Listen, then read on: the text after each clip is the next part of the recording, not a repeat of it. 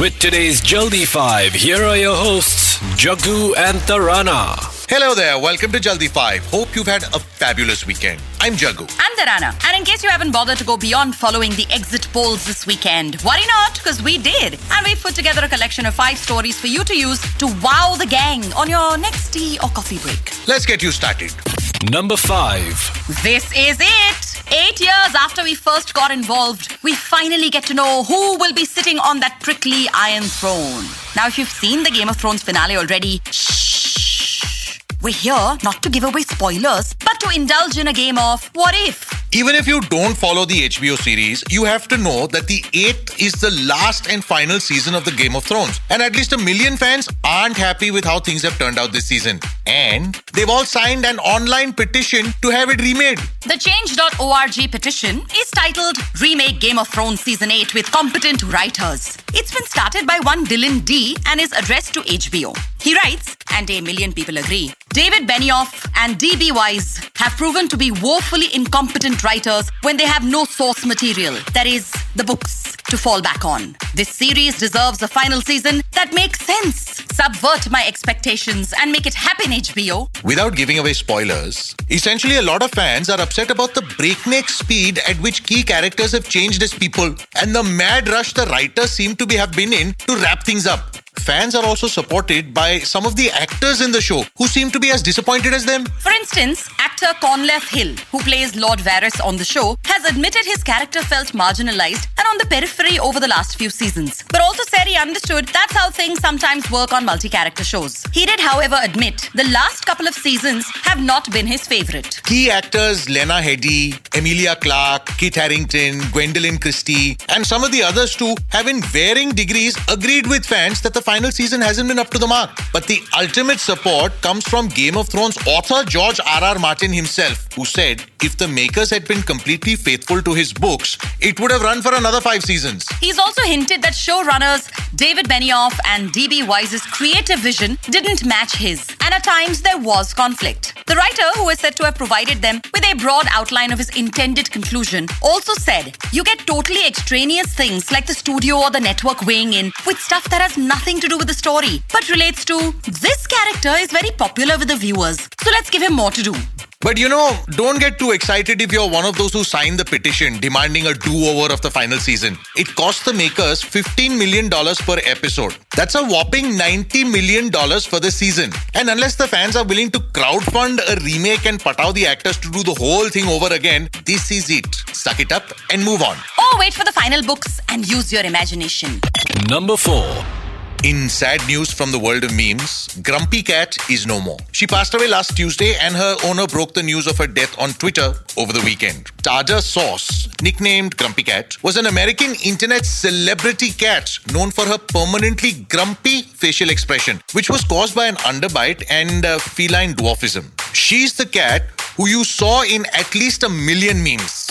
Since skyrocketing to fame through Reddit in 2012, Grumpy Cat garnered 1.5 million followers on Twitter, 2.4 million on Instagram, and 8.5 million on Facebook. She was basically Kardashian of house pets. Now, some of us can barely compose a legible text message, but Grumpy Cat, who doesn't even have opposable thumbs, has signed book deals and published multiple works, including The Grumpy Guide to Life, Observations from Grumpy Cat, and best-selling Grumpy Cat, a grumpy book. She even had her own publicist. In 2014, she even starred in her own movie, Grumpy Cat's Worst Christmas Ever. The adventure and comedy film centers around a bitter cat who is constantly passed over for other animals in a pet store. The cat befriends a 12 year old girl who can communicate with her, and they embark on an adventure together. Grumpy Cat was also the celebrity that other celebrities wanted to be photographed with, from Stan Lee to Jennifer Lopez to Ryan Seacrest. Celebrities clamored to snap a photo with the famous Grumpy Cat. Plus, people loved Grumpy Cat so much that they wanted to wear her image on their bodies. The cat collaborated with clothing, bag, and shoe companies like Skechers to create her own fashion lines. And like anyone who's reached a certain level of fame, she's also released her own perfume, Kitten Fur by Demeter Fragrance Library. Grumpy Cat's image was also recognized as Meme of the Year at the 2013 Webby Awards. It's not hard to understand why, with her perpetually unimpressed expression accompanying text like, If you're happy and you know it, I don't care. And the worst thing after waking up, everything until I go to bed again. So don't feel too bad about her death. She lived more lives in her seven years than most of us could even dream of living in our one life. And that you're allowed to feel bad about, huh? Number 3. In local celebrities making international news, Deepika Padukone, Priyanka Chopra, Kangana Ranaut, Diana Penty were all at the Cannes Film Festival, slaying it in their quirky red carpet looks. But the celebrity who's been trending on Twitter the most for her first Cannes appearance is the Kasauti Zindagi Ki reboots Komolika or Hina Khan.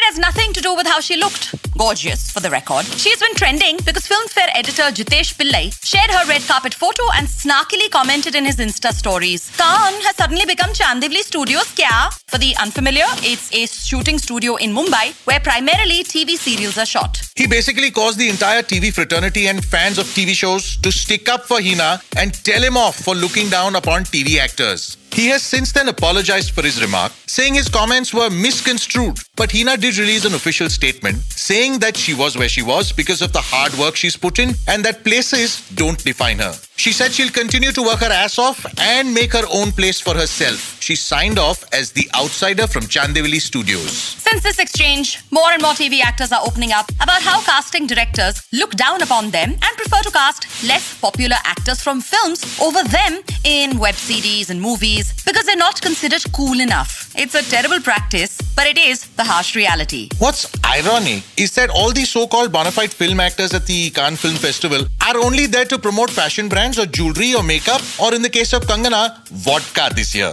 While Hina is actually there for the screening of her short film, Lines. Number 2.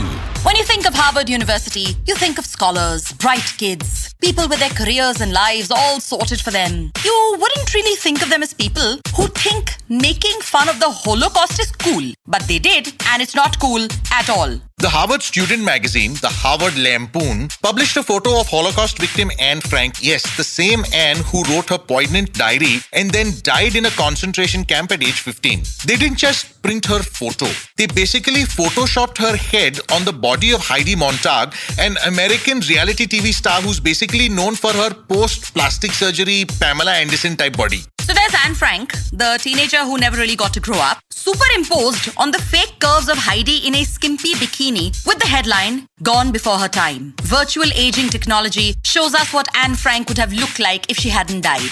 Under the picture were the words, Add this to your list of reasons the Holocaust sucked. Of course, there's been a massive backlash on social media, and the Lampoon's co presidents and issue editor have released a statement in which they take responsibility for the misguided attempt at humor and say that they were sorry for the harm they'd caused and that they condemn all and any forms of anti Semitism. They've also promised to restructure their review process for articles published in the magazine and publish those steps on their website. I can't believe nobody who saw the image thought it shouldn't be printed. I mean, it's like, it's as bad as an image of Gandhiji superimposed on the body of like Varun Dhawan with the words, and this is what he could have looked like if he hadn't fought for freedom and fasted for all those years. Oh, good God, no. Number 1.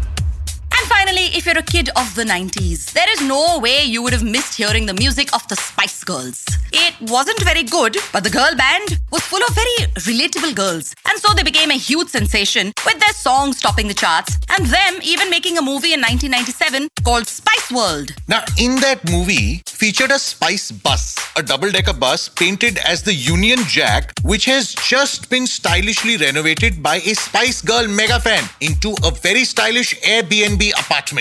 The bus sleeps three and features pink Union Jack cinema chairs under a neon Girl Power sign on the wall with a widescreen TV and potted plants too. There's also an animal print carpet, a basket of hair scrunchies, disco balls, and 90s magazines and CDs for the ultimate throwback feel. The bus rules include no pets, no smoking, maximum three guests, 90s dress code, double denim being permitted, girl power being essential, selfies in the driver's seat being encouraged, and a compulsory rendition of Goodbye by the Spice Girls on checking out. The Spice Bus will be located in Wembley Park, London, to tie in with the Spice Girls, minus Posh Spice, performing at the O2. And an overnight stay is available for £99 or like under 10,000 rupees. Unfortunately, it's probably sold out since the owner has only made it available for rent on June 14th and 15th, but has promised to add new dates by Wednesday, the 22nd of May. Leaving you to really, really, really want to zig zig ah through the rest of your day. It's a wrap on today's Jaldi 5. We'll have to hear from you, so please note Jaggu uses Jagguism on Insta and Twitter. And across social, I'm at Tarana Raja. Get in touch. You can also email feedback to jukebox at bookmyshow.com and follow Book My Show on Facebook, Insta, and Twitter for updates on movies, events, and theatre gigs. Also, check out our longer order show called The Odd Couple, also available right here on Book My Show. A new episode will be out on Friday. Until next time, I am Jaggu. And I'm Tarana. Okay, bye. Bye bye. Jaldi 5 with Jaggu and Tarana exclusively on Book My Show, where all you gotta do is hashtag just press play.